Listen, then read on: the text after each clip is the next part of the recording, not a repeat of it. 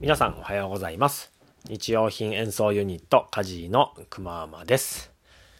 えー今日はいい天気ですね。名古屋はいい天気です、えーただまあ風が結構強くて、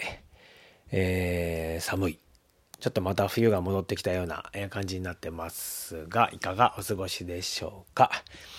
え今日また外で収録をすると風に吹かれて悲しいことになるので、えー行く前に早めに家で撮っちゃおうと思って今ここで録音をしております。でですね、えー今日お話ししたいのは、え最近ですねやっぱりこの家からなかなか出られないという状況でまあエンタメやってる我々のような人もそうですしあとは飲食店とかねあのまあいろんな仕事をされてる方がいて、えーインターネットを使っていろいろなものを配信するというかね、あのー広告したりとか、あと助けてもらったりっていうことがあると思うんですけども、その時にまあ、えっ、と、僕がちょっと気をつけているポイントみたいなところもちょっとお話ししていきたいと思います。えーやっぱりこう何かこう広めるとかっていうことにあたって、まあ気をつけるといいなと僕が思っている点は、受け手にとって、その広告とかが、なるべくこう気持ちよく見てもらったりとか聞いてもらったりとかしてもらえるのがやっぱり一番かなというふうに思っております。同じ内容を伝えるのでも、やっぱり伝え方一つで、えー印象っていうのは変わってくるので、えーそこを気をつけたいなと思ってるわけなんですけども、具体的にまあどういうところを気をつけてるかという話ですね。で、僕今、ちょうどですね、えーっと、大表文明さんという、えミュージシャンがいてですね、えー大好きなミュージシャンなんですけども、その人たちとこの前ですね、えーっと、ドキュメンタリーを制作するためにですね、えー動画をいろいろ撮ってきたんですね。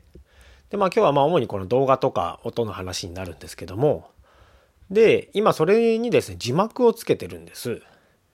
で、やっぱりあの結構動画見てるだけだと何喋ってるのかちょっとわからない時とかっていうのはどうしても出てくるんですよね。で、そういう時でもその字幕があれば何を喋っているのかが見ればまあわかるというところでより伝えたいことをまあ動画で伝える際は字幕っていうのはすごい有効だと思うんですよね。で、最近はその動画の字幕をつけるのに、まあ、ブリューという VREW のブリューというサービスがあって、えーそれを使ってやってるんですね。まあその、まあ作りがすごい良くて、しかも無料でできるっていうところで、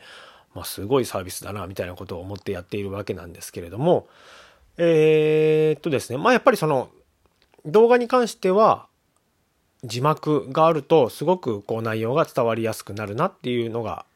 まあ、まず一つありますね。で、あとはますごい僕、まあ音楽やってるからっていうのもあるんですけど、大事だなと思うのが音ですね。あのーやっぱり音でいろんな情報をあの動画から得ているわけですから、その音の音質とかどういう風に撮れてるかっていうのは、えすごく重要だと思います。ちなみに僕はですね、今この、えーポッドキャストの収録はですね、iPhone でやってるんですけども、えー外付けのマイクをですね、つけてます。えー、手話が出してる MV88 というね、えマイクなんですけども、えーこれを数ヶ月前に買ってね、えー愛用して使っております。えーポッドキャストを始めたおかげで、これの使用頻度が増えて、買ってよかったなというふうに思ってる感じではあるんですけども、まあやっぱりね、音質が自分の思ったように取れるですよね。で、まあ、細かい話をすると、iPhone に標準でついているマイクとか、まあ、iPhone のイヤホンについているマイクとかっていうのはですね、えー全指向性といって、全部の方向から音を拾うというマイクなんですね。で、まあ、ざっくっと撮るにはすごいいいんですけども、まあ、今僕の家みたいにですね、あの、子供が3人家にいて、わちゃわちゃっと喋りながら、から収録をしなければいけないというシチュエーションになった時に、あの結構子供の声っていうのは大きいので、そういう状況になった時にですね、えー全部の方向から、えー声を取ってしまうと、僕の声よりもね、その子供たちの声の方が大きくなってしまって、うん何を喋ってるのかよくわからないっていう感じになっちゃうんですね。ちょうど今目の前に、え1歳児が来て、えー、僕の行動を偵察しに来てる感じなんですけどもこういう時もね自分の方だけにマイクを向いていれば、えー、外付けのマイクであればですね、えー、ちょっとこの過酷な環境でもある程度は収録ができるというのが、え利点だと思います。で、まあ今この外付けマイクもですねやっぱりこのコロナの関連で、え売り切れのものとかがどうしても出てきてしまってはいるんですけれどもまあ安いものでも多分効果はあると思うのでその指向性っていうんですけどそれが無指向性っていうのがどうしてどっちも向かなくてもいい。要するに全部の方向から拾う。っていうことですね、えー、あとは単一指向性とか。単一っていうのは要するに一方方向だけから拾うとか、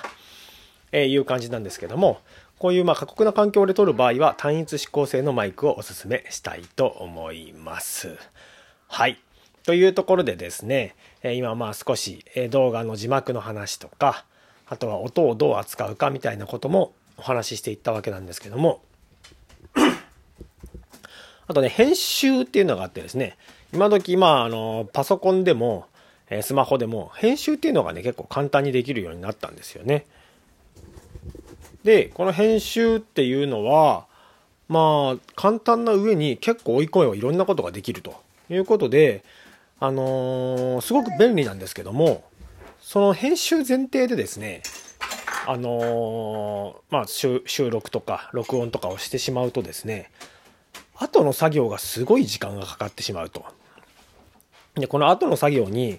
あの、時間をかけ、かけすぎたりして、要するにめんどくさくなってくるんですよね、これやってると。そうするとなんかだんだん自分の中のその作ったものに対する鮮度が落ちてきちゃったりして、なんかもう出すのがめんどくさいみたいな風になりかねないとね。まあ、僕の場合結構そういうタイプなので、えー、そうならないためにですね、最初からあの狙ったような、まあ、音質だったりとか、えー、あとはまあ、このポッドキャストで言ったら話す内容ですね。なるべく、あの、無駄な話をしすぎないように、もう編集をしないでもいけるようにっていうのを気をつけて収録するのが一番あの効率的にはいいのかなと。あと精神衛生上もね、うわ、編集めんどくさーみたいなこと思うのが、すごい僕はあの嫌なので、えー、そういう風にしたらいいと思います。で、まあ僕があの、すごい、あの、音楽で大先輩だと思ってる、えー、UK さんっていう人がいるんですけども、まあ、録音関係はね、結構その人にいろいろ教えてもらって今までやってきたんです。で、その人がまあ言ってたのは、やっぱりその録音は鳥音8割だからっていう言い方をされたんですよね。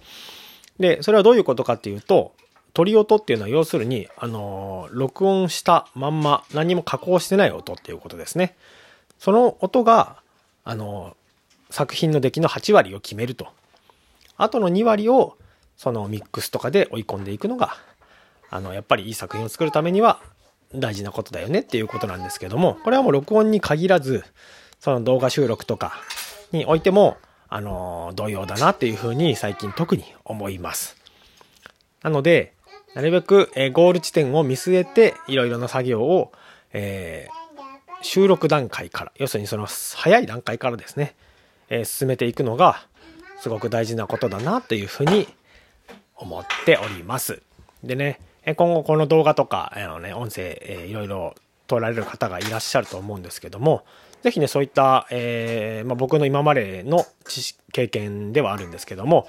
参考にしていただけると嬉しいかなと思います。あとはまあその収録する前段階でね、あの、紙とかに書いてね、何をするとか、何を話すとかっていうのもある程度決めておけると、よりこうスムーズにね、進みますね。何事もこの鳥音と8割って言ったんですけども、仕込み8割ってね、あのまあ言いますよね、皆さんね。それと本当に同じことだなと思うんですけども、えー、ぜひ、えー、しっかりと準備をまできるところはして、本番に臨んでいただきたいと思っております。はい。それでは、えー、昨日の我が家の献立、えー、発表したいと思います。えー、朝ごはんは、えホットドッグを作りました。ね、キャベツ入れて、えー、ウインナー入れて、えー、ケチャップかけてね、はい、えー、子供たちと一緒に作りました。えー、3歳のね、え娘が最初上手に食べれなくて泣いてしまったんですけども、え食べ方を教えて、え上手に食べれるようになったら、えニコニコ笑顔で食べておりました。よかったです。はい。で、昼ご飯はですね、え、レトルトの親子丼と、あとは、えー、冷凍の餃子ですね。えー、お昼ご飯は、まあ、あの、がっつり作る時もあるんですけども、あまり自分を追い込みすぎないように、えー、ちょっとこれね、長期化しそうなので、えー、気をつけながら自分の精神状態と、えー、家族の、え、健康と、ね、心身ともにの健康を気をつけてバランス取っていこうと思っております。はい。で、夜ご飯がですね、えご飯と、えー、かぼちゃとひき肉のオイスターソース。これね、僕すごい好きなんですけども、ひき肉炒めて、えー、かぼちゃをそ、えー、1センチぐらいにスライスしたやつを入れて、で、オイスターソースと水を1対1で割ったものを、えー、入れて、蒸し煮にして、え、水分をある程度飛ばしたら完成。めちゃめちゃ美味しいです、これ。はい。あとは、えー、義理の父親がね、家で畑やってるんですけども、えー、紫キャベツが取れたので、えー、それでですね、えー、蒸し煮オリーブオイルと塩コショウでシンプルにやってみました。あとはサンマと、えー、味噌汁ですね。きのこと、にん、あと、人参と、もやしと、だったかな。なんかもう一個ぐらいなんか入れた気がするけど。うん。最近、えー、5歳の息子が包丁を使うのが好きで、えー、今回は人参をいちょう切りにまたしてもらいました。はい、という感じでしょうか。長々となりましたけれども、それでは今日も一日頑張っていきましょう。それではまた、バイバイ。